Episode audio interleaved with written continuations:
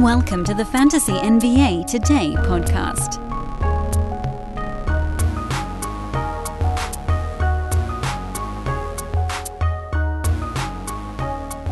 Last day of August, somehow. I don't know how we got there, but September begins tomorrow. And even if you didn't believe me that we were in the count up to the start of the NBA season two weeks ago, we are very much in it starting tomorrow. September, people start to come back out of the woodwork. Now, again, season starting a week later this year, so maybe everything gets pushed back a tiny bit. But I feel like there's something about right after Labor Day where people really do start to think NBA because football's about to start. That's what next week, I think, and then people can kind of flick their brain from fantasy football drafts to fantasy basketball drafts, and that's when we really can catch a little bit of fire. Hi, everybody. Welcome to Fantasy NBA today. Doing a little bit earlier today, trying to knock this sucker out. Um, before I kind of settle back into my uh, computer work at home situation. So, uh, yeah, you guys probably like it when the show comes out earlier anyway.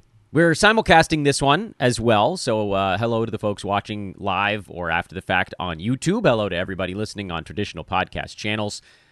As I've been trying to do lately, this is a time of year where your help is required. Uh, if you're a new user in particular, a new listener, even more important, please put a five star on this thing on Spotify or iTunes or wherever you're taking in your podcast. And if you're over on the YouTube side, please do hit that thumbs up button. Please do subscribe to the Sports Ethos YouTube page. We've been growing like a weed last couple of weeks, thanks in large part to you guys and to our amazing football team. Those guys have been dropping uh, two, I think, pieces of content almost every day here on this website. So that's uh, that's really awesome.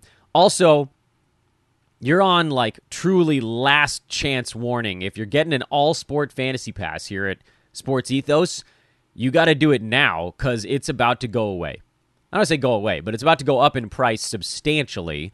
This is your chance to get it at the discount. The sale is basically done. I don't even know if it's going to be up before I do my next show.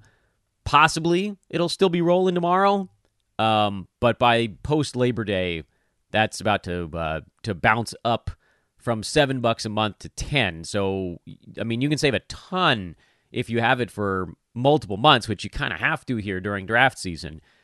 Stop screwing around. Just go get it. Don't wait. Don't try to get it at the last possible second because you're actually kind of hurting yourself with the price bump. Go get it now. Here's what we've been working on the draft board. Duh. But specifically, the players right now kind of in that 24 through 29 range, I think is what we were at. 24, 25, 26, 27. It was, no, maybe it's more like five guys. Was it pick 24 to 28 that we actually were at? In any event, it's kind of this late second, early third bucket that begins right after Trae Young. Trae Young kind of finishing off the previous one. This bucket includes Lauri Markkanen, LeBron James, Kawhi Leonard, Jimmy Butler, and Karl-Anthony Towns. From the title of the show, from the description of the show, from the thumbnail, same thing I mentioned yesterday, you already know we're going to be talking Jimmy Butler and KAT. We'll also try to get to Lauri today before we move into kind of this uh, weird new area where the draft pivots from these very quantifiable chunks of players into kind of the first hints of people are going to go get their guy. First 25 to 30 picks, there's not a whole lot of I'm going to get my guy stuff going on. Happens a little bit um, if you're leaning into a, a, specific team build, but thinking about it more on the nine cat head to head or roto, if you're just trying to get the player that you like the most, it's not really like a I'm going to go reaching down the board thing. That is to say, you very rarely see someone like uh, say Miles Turner, if someone really wants to go get Miles Turner, his pre rank is 30, his ADP is 34 and a half. That number tells us what we need to know, but we've seen it with our eyes. We've seen it, we've, we've experienced it anecdotally now. Those guys just aren't going in these earlier bunches.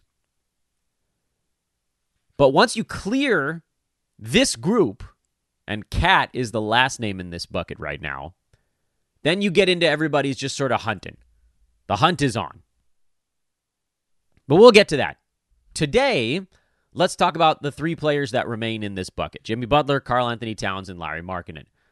We'll start with the one that I believe is probably the easiest of the three to handicap, and that's Larry Markkanen, which is saying something because he's still not all that easy to handicap. Markkanen last year finished at number 18 on a per game basis, played in 66 ball games. Some of those missed ones were down the stretch when the Jazz were sitting people. 25 and a half points, three three pointers, eight and a half rebounds, two assists, uh, 0.6 on both steals and blocks, and a 50%, 87.5% split. Terrific percentages for Markkanen as well. The thing about Lauri that jumps out at us here, and you know, we can we'll we'll try to make the adjustments as we see fit. But the thing that, in my estimation, really leaped out was shooting 50% from the field on far and away the highest volume that he's ever had. He shot 39% from three last year, and he's a career 37 percenter. So that's all well within the, you know, how close does he get to his career mark? But in his career, he's also a 45.5% field goal percent dude, and he was at 50 this last year, 49.9, but I think we can round up. 17.3 shots is two full shots more than he took his sophomore year way back with Chicago. And for three seasons after that, he only took about 10 to 12 shots per game. It's pretty unusual to see somebody experience a huge spike in field goal attempts and overall usage, and also experience a large jump in field goal percent. And it's not like his position on the floor was all that different. Early on with Utah, he was still the small forward, kind of a small forward, power forward blend, which is not that different from what he was doing in Cleveland. Chicago, he was much more set in as the power forward. And, you know, that's why that second year he put up really big rebounding numbers with the Bulls. I think a lot of Markkanen stuff is repeatable. If he's going to get the ball a ton, which he probably will again this coming year, he can average five or more free throws per game. You know, three three pointers is within reach if he's taking almost eight of them a night. Steals and blocks are pretty much right on the career mark. Assists were maybe a tiny bit higher, but not substantially so. The thing we're looking at with Markkanen is it's really one question. It's it. One. That's why I said he's the easiest to handicap. Now, we don't necessarily have the answer to that question, but the question is can he shoot 50% again? Was this a start of a new wave of Lauri Markkanen as a positive impact field goal guy? Or was this just a terrific year? When you look at the history of all of it, you kind of have to assume that it was a terrific year. Or at least that's my take on it. As the season went on, Utah had more and more guys skip games, get traded, miss games, stuff like that. So for Markkanen, he actually got more and more shots later in the year. He was taking 21 and a half shots per game the final 30, uh, 20 some odd games. He only played in like 15 of them. So his rank was still pretty high then, but his field goal percent over the last three months this year was more like 46, 47 instead of 50. It was the beginning of the year where everybody on Utah was just going completely insane. They were racking up wins and no one could really figure out how. But Markkanen was shooting 53% over that stretch. Only 15 shots per game, but 53%. And then it did level off as the year went on. So I'm inclined to believe that, and, you know, maybe some of it comes down to uh, you know, end of the season, Jordan Clarkson was out for a while, and they traded Mike Conley, and they like all the pieces went missing for them.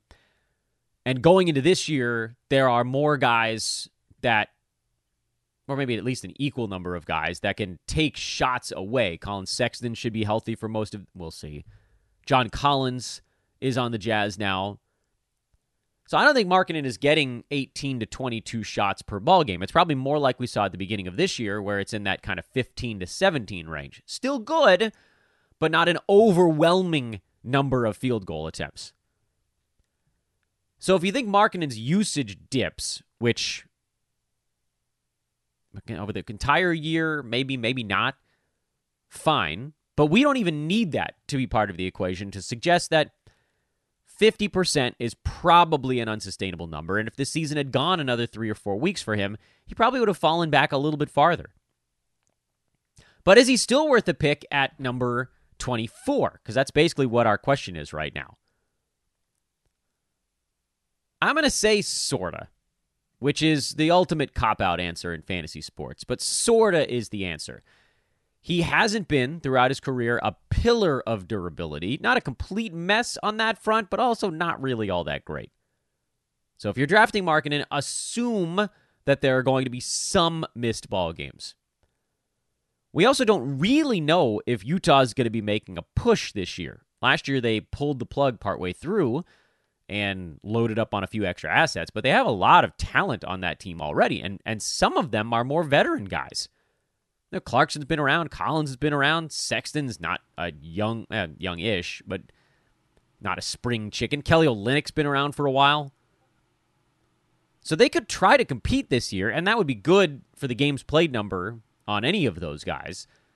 But they could also do the same thing they did this last year and kind of pull the plug, try to continue to rack up better draft picks, and kind of bide their time to make a push with some kind of star because they don't really have a star player on that team right now, at least not yet.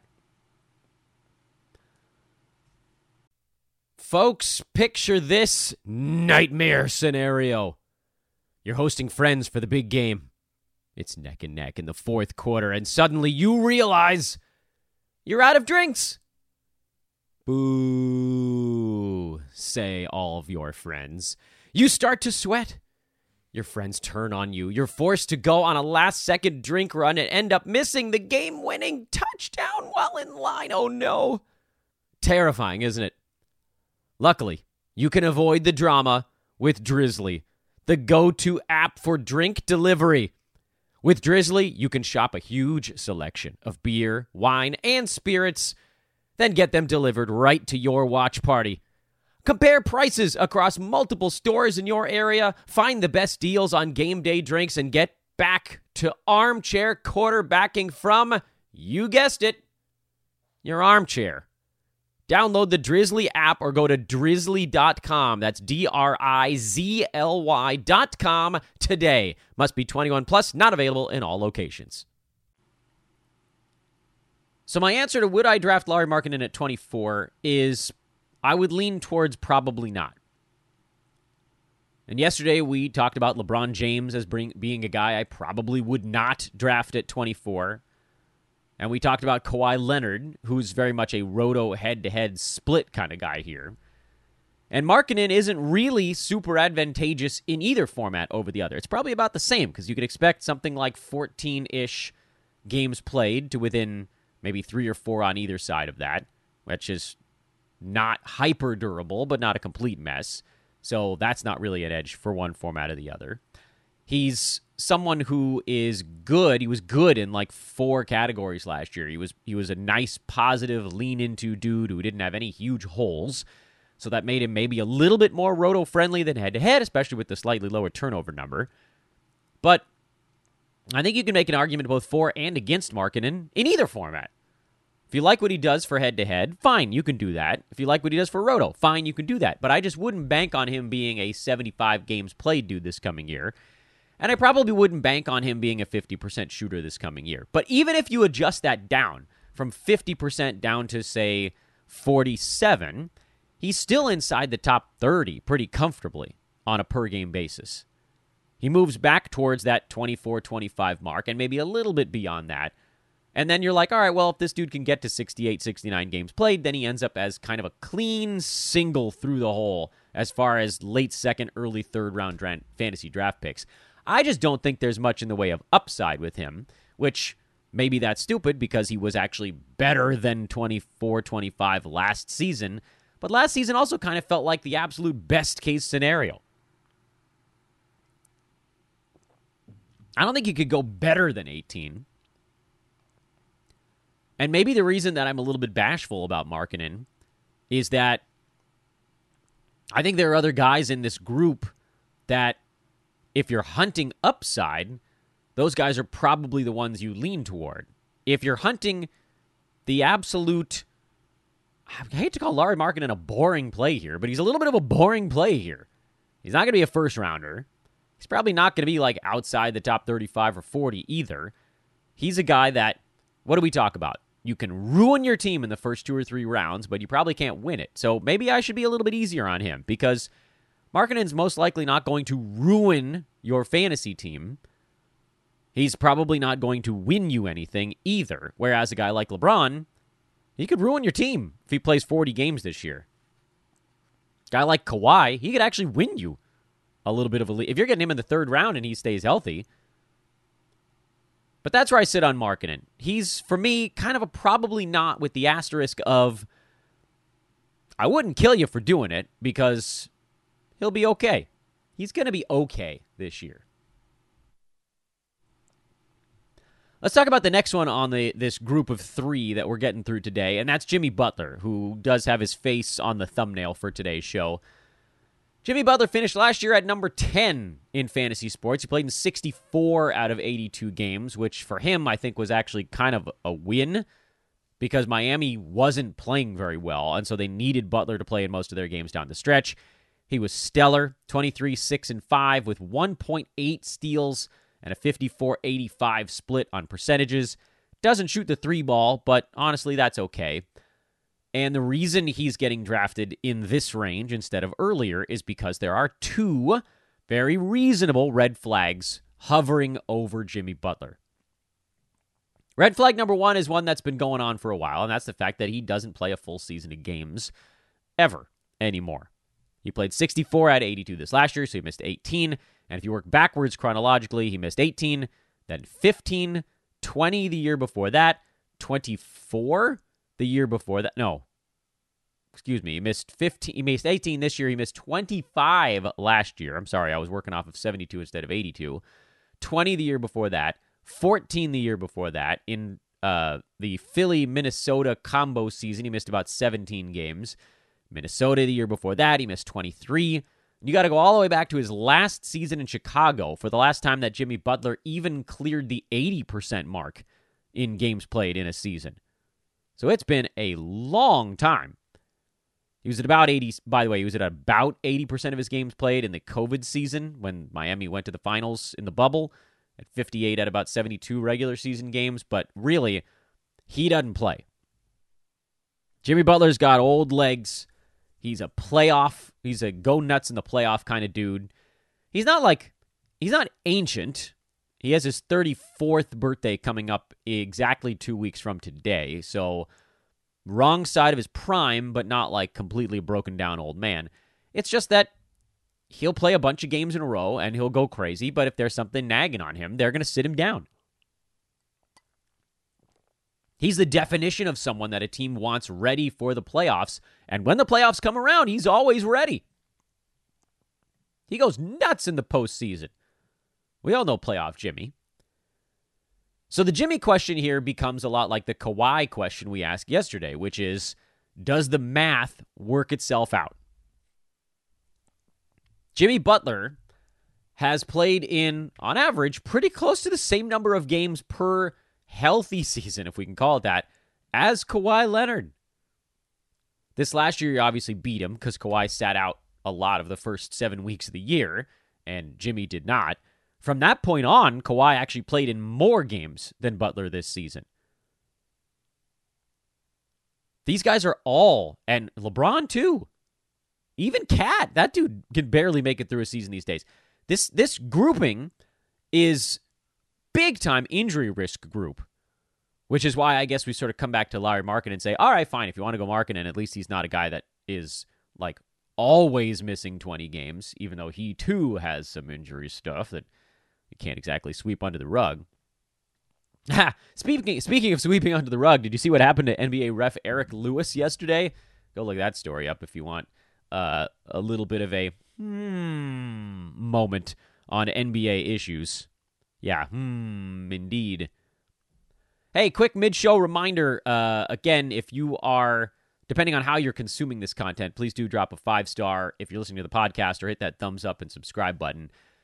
But going back to the Jimmy Butler thing, he was a no brainer last year because he was going in the 30 range. 30 for a guy who has top 10 per game potential, and he dominated that spot. Jimmy Butler, you know, 64 games played among the upper tier guys. He actually was number nine by totals because the guys in front of him were so damn banged up that he actually moved up the board despite missing 18 games. So that's one of the advantages to having a guy who can post that first round stuff is that even when they missed a lot of ball games, their totals don't get impacted all that much because everybody at the top of the board is beat up these days. But there is a secondary red flag on Jimmy Butler that complicates this. If it was only the injury stuff, much like Kawhi, I'd say if you're in a roto league with a games cap, you go hog wild for Jimmy Butler at pick 24 through 28. Of course, but there is still the prevailing assumption in the NBA is still that Damian Lillard is going to end up in Miami. Yes, some shot taker, probably Tyler Herro, will head back the other direction to Portland. But at the end of the day, Dame is going to do more on that team than whoever the Heat send back the other way. And that means less for Butler and less for Bam Adebayo.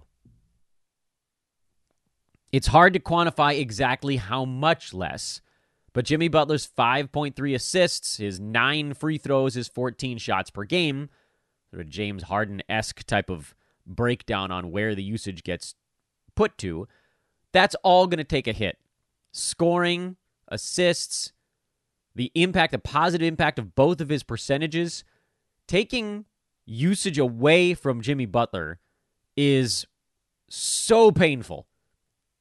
Those guys that are great in both percentages, you remove usage, it hurts so much. So Dame coming to Miami probably moves Jimmy Butler from a first rounder on a per game basis to somewhere in the second round.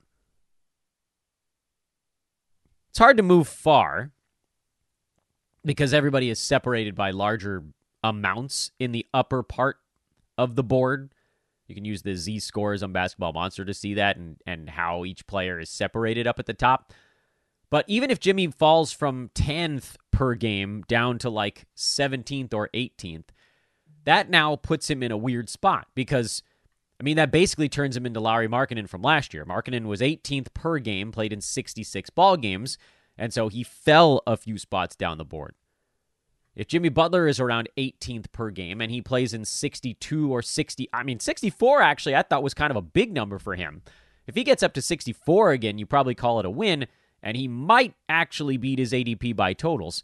If he only gets to 60, 62 games, and his per game stuff falls by a half round to a full round, he probably doesn't beat a pick slot at number 24. Gamescap Roto, you've got a much tougher decision on your hands because, again, you're looking for those guys that can get you better per game production than where you draft them. But if you're taking Jimmy Butler at the end of the second, beginning of the third, you're still hoping for a guy that's going to play more than 80% of his team's games, more than 75% even. Missing 20 games, by the way, is, is missing about a quarter of the season. So that's where you're sitting on that 62 number. So I've been, you guys know me. I've been doing the Jimmy Butler dance for a number of seasons. I tr- I avoided him after the deep bubble run because I figured everybody that went that far was going to be dead the following year, and they all kind of were. But typically, Butler's a guy that just goes too late. But the Damian Lillard stuff hanging over this right now makes it so that you're not only dealing with the injury stuff, but you're now dealing with someone who's going to siphon away a bunch of what he does. And Butler hasn't been in that role in a while. I mean, since he went to Miami, that was his team. He was 15th per game the previous season. Uh, year before that, he was number eight. That was when he was at 2.1 steals per ball game. His first season in Miami, he was number 12. Does seem to be fairly heavily tied to how many steals he's posting. That was uh, a year's field goal percent was a little bit lower. But if you just kind of keep going backwards on Jimmy Butler, you find someone who, as they drop in usage a little bit, they fall to the middle of the second round. So assume Jimmy Butler is going to be looking at something probably more like the 15 to 20 range per game. And then if he misses 20 ball games, he falls right around that 24, 25 totals valuation, which makes him a guy that on head to head is a massive headache. And in Roto, you might not really have that wiggle room. At least with Kawhi, you know, the, I guess if James Harden shows up, that could complicate things a little bit. But honestly, I'm I'm thinking Philly sends him someplace else. I know he wants to go to the Clippers. I've got to think that Philly could get a better package from another team. But we, I guess we need don't need to go too far down that path. But even then, Kawhi is better on a per game basis than Butler, and those guys miss not that far apart in number of ball games. You just you can't take all of these dudes. I know that I preach how much I like having some of them in games cap leagues, but you can't take all of them. You have to have someone that's actually logging games played on your team. So now we've had LeBron. Would we do LeBron at 24? Probably not. Would we go Kawhi Leonard at 24 on Roto? Probably yes. On head to head, definitely not. Lauri Markkanen at 24. He's kind of a maybe in both formats as the guy who's least likely to detonate your team in this group. And then Jimmy Butler, who how many years in a row has it been a hard yes for me? This season, Jimmy Butler is kind of a meh or even a no at this spot. This is the year where, again, eh, like if he had slid back towards 30, I'd say, okay, we have a ton of wiggle room. Because last year when he was going closer to 30, I was like, this is the no brainer pick of the damn millennium. Even if he misses 25 ball games, he still beats this mark by totals. And then he, you know, he only he played 64 and obliterated it. So Jimmy Butler, not my favorite selection at pick number 24. All of these guys have huge warts and none of them is all that trustworthy on the head head to head side. And that's another. I mean, you can roll that I think over into the last player we're going to talk about on today's program, and that's Karl Anthony Towns, who was getting off to a, a not very good start last year, and then found himself injured again because basically ever since he had that Iron Man streak at the beginning of his career, that went to pot back in 2018. He missed a couple of ball games, and since then he just really hasn't been the same. He stayed relatively healthy last year, played 74 out of 82 ball games, but the three seasons around that, the first COVID year, he played 35 out of 72 games. The second one, he played 50 out of 72, and then this year 29 out of 82. It's been big long-term stuff that has knocked KAT out. And then on top of everything else, his blocks go away now because he's no longer the last line of defense. We can argue that maybe they'll trickle back up a little bit, but playing power forward dramatically changes his opportunity to block shots near the rim because Rudy Gobert is back there. KAT's not a 1.3 blocks per game guy anymore. Is he as low as 0.6? Uh, maybe not. I mean, he was so banged up this year. Maybe you could put a little bit on that. But 0.8, 0.9, those are very much in play. 0.8 ish steals also. Losing blocks for KAT takes a lot of the luster off, but it's not the only thing that's removing the luster. Anthony Edwards, this is kind of his team now. It's kind of his team now. They dumped D'Lo and got Mike Conley, who's going to take fewer shots per ball game, so maybe that's good for some of these other dudes. But this is Anthony Edwards' team. It is. It just is now. KAT is firing a lot from downtown, but that's not that different for him. He's a good percentages guy, so that's useful, but his rebounds are also going to be lower because of playing in that power forward spot. And a lot of people want to chalk up what happened last year with KAT's numbers to him being injured, and that's fine. They were markedly worse when he came back from injury. He was somewhere down, I don't even remember where the hell he ended up at after coming back from injury. It was pretty far down the board. He was like a top 75 guy uh, in the eight games he played after coming back. But you guys need to remember, he wasn't blowing the roof off the building before the injury either. He finished overall at number 37, which is not great. But if you're looking at the beginning of the year, first 20 ish games, I think he played about 20, 21 games before he got hurt, he was number 26 in that stretch. 21 points, 8 boards, 5 assists. 0.8 steals, 0.7 blocks, and a 50.5%, 88.5% split on percentages. These are all good numbers, but they're not historical KAT numbers, which is more like 25 points, 10 or 11 rebounds, 1.9 to 2 combined defensive stats. With Rudy Gobert in town, those days are not happening anymore. Can he go higher than 20 and a half points per game? Um, probably, but not by a ton. So this whole grouping, I mean, I don't think I need to go too deep on why playing power forward changes a player's number. Like Rudy Gobert is a big time rebounder that that team just didn't have before. KAT's rebounds are going to be lower. He's not the center anymore. He will be the backup center because that's how they're going to rotate guys in, but they also have Naz Reid on that club. So even then they don't it doesn't have to be a perfect stagger of Gobert to Towns. Which of these 5 guys can stay on their damn feet for this basketball season. Someone's gonna. One of them is gonna do it. Maybe even two. But we can't really know which ones. And if you had to rank them of like who's the most likely, it, it, again, this is all a percentages game. Who's likely to play the most games in that group of players? It's probably either Markkanen or KAT if just because they're younger, but they've had their issues. Who's likely to play the fewest, the lowest number of games in this group? LeBron, Kawhi Leonard, or Jimmy Butler? Freaking crapshoot. It's probably Kawhi, but it's a crapshoot. There's a magical universe where KAT plays 72 or more games this year. That could happen. Markkanen could get to 70. I don't think you. Could, I don't think you'll see LeBron get anywhere near that. And I don't think they want any of those three guys. So this comes down again to this whole of like, what's the target number of games played for a particular player? For Markkanen and for Towns, the target number of games played is probably 74. Like, this is what we want to get to this year. How close do we get to that? We don't know. Injuries happen, stuff happens, etc. Butler, Kawhi, LeBron, target number of games played for those dudes is probably more like 66. If they suffer no nagging injuries, They'd love to get to around 66 games played, but stuff is going to come up. LeBron is going to be 39. Kawhi has degenerative tissue. Jimmy Butler is just, I mean, his knees are are hanging on by a thread these days. So on the head-to-head side, if you're looking at this group of players and you're thinking, "What on earth am I doing?"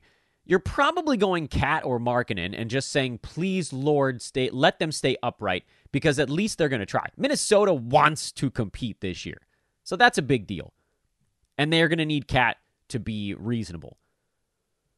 Could you reach into the next group of players to take someone at 24, 25?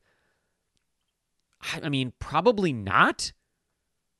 The next group of players, there's really only one guy in that group that you point at and be like, okay, this guy's almost definitely going to have a per game ledger that's better than 25, and that's Miles Turner. The rest of these guys, you're like, well, Paul George is in that group, and he's down in that spot now. PG was number 25 exactly last year. Vooch was 26, but you don't want to use up the credit you're going to get on a on a boring old player like Vooch right there. You want to let him fall a little bit farther. Bam wasn't really all that close. Neither was Jrue Holiday, Murray. None of these guys had the the per game potential of some of these old broken down dudes we've been talking about. Markkanen was again number 18 last year per game. Jimmy Butler was number 10. Kawhi was 13, but really more like top five when he was healthy. LeBron was 23. Miles Turner was 20. He's the only guy going later than this group that had a consistent per game marker last year that was higher than this group. I guess Brook Lopez is also uh, in the mix there, but his is a, like kind of a one trick pony sort of deal. I guess Miles Turner is a little bit of a one trick pony also, but you catch the you catch the drift there. You're not going and drafting Brook Lopez at 25 because that's just insane. Miles Turner, you could maybe make a case for, but he's also banged up. There's just no one to take in this spot that isn't a risk. So your decision becomes how much do I mitigate risk versus how much do I shoot for the stars? And if you're in Gamescap Roto, you probably shoot for the stars. You you go Kawhi Leonard in one of these spots and say, "Come on, man, please get to 60 ball games this year." And you probably go KAT with the other one to balance out a big man and just say, "Please stay upright." And if it's head to head and you got picks here kind of towards the end of the second round, beginning of the third round, you're probably going KAT and Markkanen. And you're probably passing up on the old dudes with serious per game potential, but likely to miss 18 games or more. That's a tough pocket of players right here. Real tough pocket of players. I hope that was somewhat useful. Tomorrow, uh, I have a bit of a childcare issue because LAUSD is off with a four day weekend. I'm going to get some kind of damn show out to you guys tomorrow. We'll probably start to talk about this next group of players, which is basically like the rest, and how we're going to analyze that and how we try to figure out who's going where beyond just what the ADPs are right now. But there's a lot to dig into strategically, basically after pick 28, because that's where we're at here. We've basically gone through the first 28 players on the board, and YouTubers you can see on the screen. The next two names there are Pascal Siakam and Victor Wembanyama. Siakam uh, was number 43 last year, is a threat to be traded, and like I don't know what else is going to go down on that front. All right. Thanks for tuning in, everybody. I'm Dan Besbris at Dan Besbris on Twitter. Hopefully, you guys can come find me over there, continue our chat on social. This is the end of that bucket. We'll start the next group tomorrow on Friday. Thanks again for listening, everybody. Thumbs up, subscribe on the way out, hit the five star review. You guys know the drill.